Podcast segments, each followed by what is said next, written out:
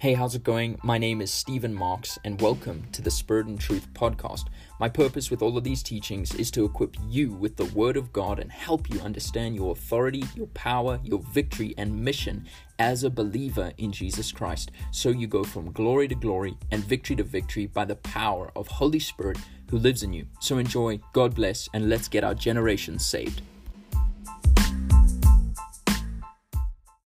Good morning and welcome to season number four of uh, the Spirit and Truth podcast. All right, we've had an amazing run going through Secrets to Answered Prayer, Authority of the Believer, and then the Power to Heal. And today we're going to press into money management and stewardship. All right, it's critical critical that you understand how finances works in the kingdom because if you don't you're aimlessly going to be walking around thinking it's bad to have money or thinking cronked things about how finances works in the kingdom and the reality is it's part of creation so we need to know how to honor god how to respect god with it because it has potential to become a god in people's lives. And therefore, you don't want to be deceived, right? The Bible says that the devil prowls around like a roaring lion seeking someone to devour.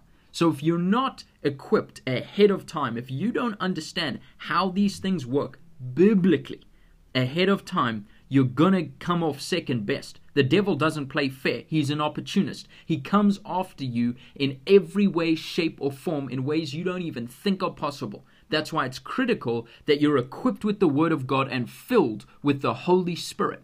Because that's what the Bible says is going to guide you in all truth. He's going to guide you in the things that are to come. John 16, verse 13, right? And he speaks on the authority of the Father. Everything he hears from Father, he speaks to you. And that's why it agrees with the Word of God. So, listen up this is what I'm wanting to start off this series with. I want to go through a number of different things that actually prove you as a believer believe in biblical prosperity than not. That's what I want to go over. And the reason I want to do this is because a lot of people have bad things to say about the prosperity message, and it's simply because of things like, oh, here's a jet, or oh, you know, you, you can't buy a new car, or whatever it is, which which are ridiculous things to start off with. But I'm not attacking anyone. I just want to show that majority of Christians, even the ones that badmouth prosperity, believe in prosperity already. They just don't speak about it. And and I want to show you, all right? And to start things off, this is what I want to do. I want to come up with a correct definition of prosperity. Prosperity in the Bible is not what we see happening in Africa, which is let me pray over this water, then you put it in your house, and now your house will abound in prosperity. No, that's not what we're talking about. That is now clinging to things in the flesh where it's like, okay, now this water will make me prosperous. No, the Bible says Jehovah, uh, Jehovah Jireh. It's Jehovah Jireh, my provider, the Lord who provides. Right? And yes, that only appears once in Scripture when the Lord provides a lamb. But that is exactly what it's talking about. It's providing of all things, all needs. In the most critical times, He provides of all needs. That's His name, Jehovah Jireh, the Lord who provides. So He is a providing God. Okay? But then the other side of the gospel, the other side of, of prosperity gospel is the poverty gospel, which is poverty is the way to be holy. If you're poor, you're more holy than someone who's rich. And that's not true because poverty, and I'm going to go through this a little bit later, is undoubtedly, according to the Word of God, a curse. And so for you to say you need to be cursed in order to be holy is not only unbiblical, it's, it's blasphemous. It's blaspheming the Holy Ghost. If you think about it, Jesus was teaching on blasphem- blasphemy of the Holy Spirit when the Pharisees were attributing the power that Jesus had, right, of casting out demons to the devil. They said he casts out demons by Beelzebub, which is the prince of, of demons, right? And so then Jesus said, okay, you need to be very careful because now you're attributing the work of God to the work of the devil. And when that happens, you blaspheme Holy Spirit. So you've got to be very careful. You don't blaspheme the Holy Spirit because that's that's what Jesus says won't be forgiven. Right? The Bible says blasphemy of the Father and blasphemy of the Son will be forgiven, but blasphemy of the Holy Ghost will never be forgiven. So you gotta you gotta watch out. You you praise the Lord for ignorance, but the moment you know, you've got to be careful. So check it this. I want to come up with a correct definition, and that is that prosperity that we see in Scripture, all right, I'm going to show you this, is God's financial empowerment of you to meet the needs of your family and to meet the needs of a hurting world. Why do I say that? Because 2 Corinthians 9 11 and 12 say that you are going to be enriched in every way. That's after you've given your offerings and everything. To be generous in every way, which through us will produce thanksgiving to God. Right? Then there's a verse in Timothy that speaks specifically to if someone doesn't provide the needs of his household, he's worse than an infidel. And so I'm kind of bringing those two together and saying God's empowerment of you financially is to meet the needs of your family because you're called to provide for your family, right? And to meet the needs of a hurting world, which is you're enriched to be generous. The point of it is to become a giver. Someone who, out of the fullness of what you've been blessed with, you give. Because that's exactly what the Father did. For God so loved the world that he gave. So when you become a giver, you're now imitating God, which is absolutely right, because that agrees with Ephesians 5, verse 1, which says, Now, children, be imitators of God as beloved children. That's what he's calling you to do. The same things that God does, do them. Just like he did them. If dad hammers a nail like this, you hammer a nail like this. If dad gives like this, you give like this. How did he give? In fullness. So you also give in fullness. Right. So there you see, it lines up with scripture. Now, let's press into some other things here. The Bible, okay, yeah, here, this is the first thing. The first thing that proves that you're actually probably believing in prosperity and you might not even know it is this. Number one, Galatians, uh, oh no, let me think. Uh, this is good, lines up with scripture. Absolutely, I've done that definition. Okay, this is the first point that I want to make that proves that you probably believe in prosperity without even realizing it. Number one, the Bible specifically speaks about it. Okay? Uh, uh. Deuteronomy 28, specifically 1 to 14, speaks about the blessings of Abraham. Okay? The blessings of Abraham apply to you. According to Galatians 3, verse 9, it says, We're blessed along with Abraham. And then verse 13 and 14 say, Christ became a curse for us, so that in him, right, in Christ, we're redeemed from the curse of the law and can inherit the blessing of Abraham. And then in verse 29, it says, If you're Christ's, you are therefore offspring of Abraham, is according to the promise. So, Deuteronomy 28 1 to 14 now applies to us because we're blessed along with Abraham. These are the blessings for obedience that Abraham was given. So now this applies to us, right? Because we're descendants by faith of Abraham. So Deuteronomy uh, 28 verse 11 specifically says, And the Lord will make you abound in prosperity. It literally has that word. Then you think about it. Deuteronomy 30, little bit over. It literally says, um,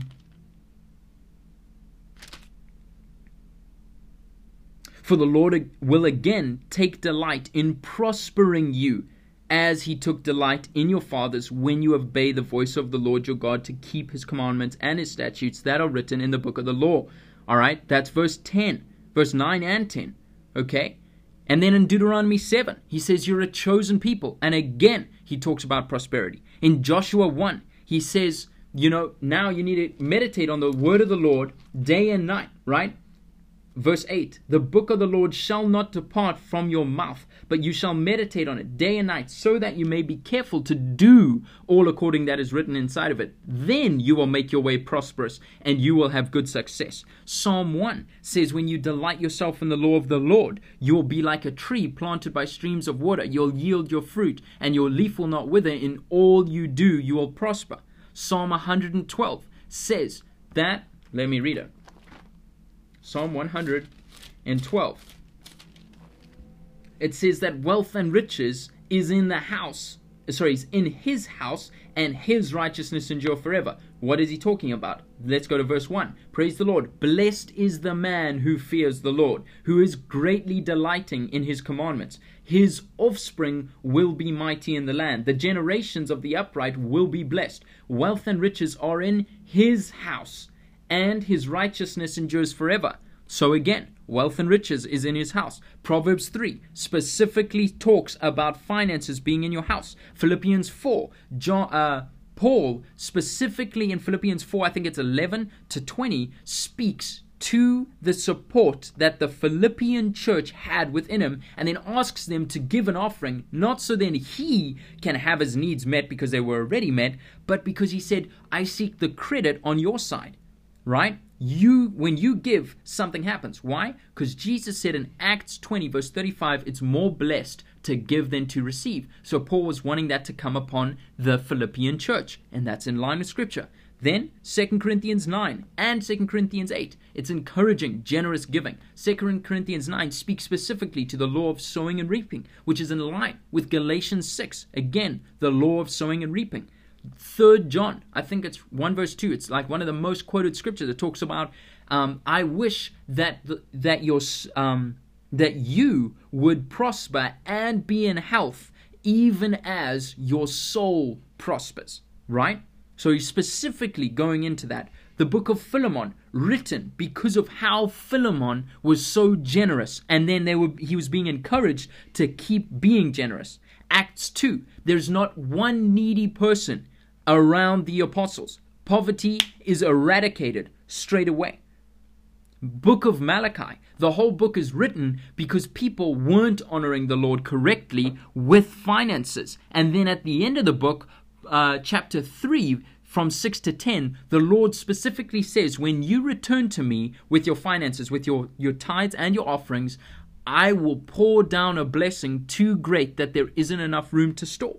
So again, the Bible speaks about it, and everyone knows the Bible is the Word of God, and you believe that. And so, actually, off of first point, the Bible speaks specifically about prosperity, the verse, the, the definition that I've talked about, and therefore you can agree with it and settle. The Bible speaks about it. There's nothing to fear about it. Okay?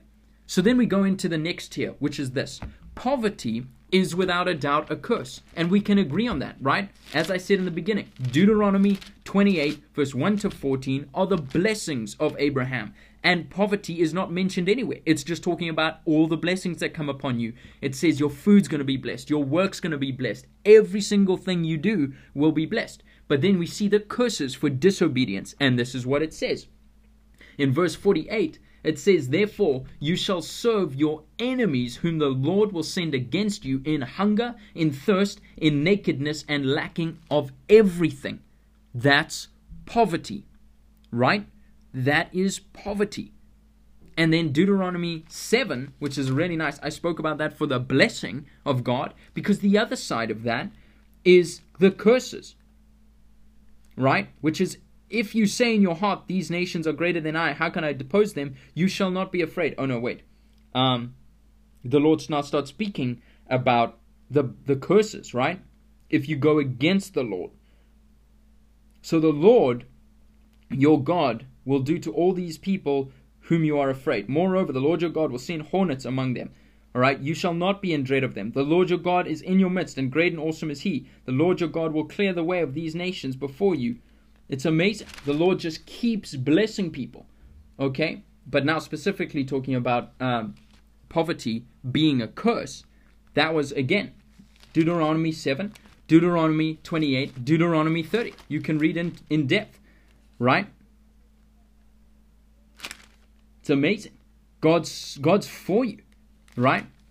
Literally, again, it talks about sickness in verse six, uh, 61. Deuteronomy 28, verse 61, it says, every sickness also and every affliction that is not recorded in this book of the law, the Lord will bring upon you until you are destroyed. Why? Because He set up already blessings and curses for obedience and disobedience, right? So people are always like, oh, why are these bad things happening? Well, more often than not, you can check your own life to see where you've missed it.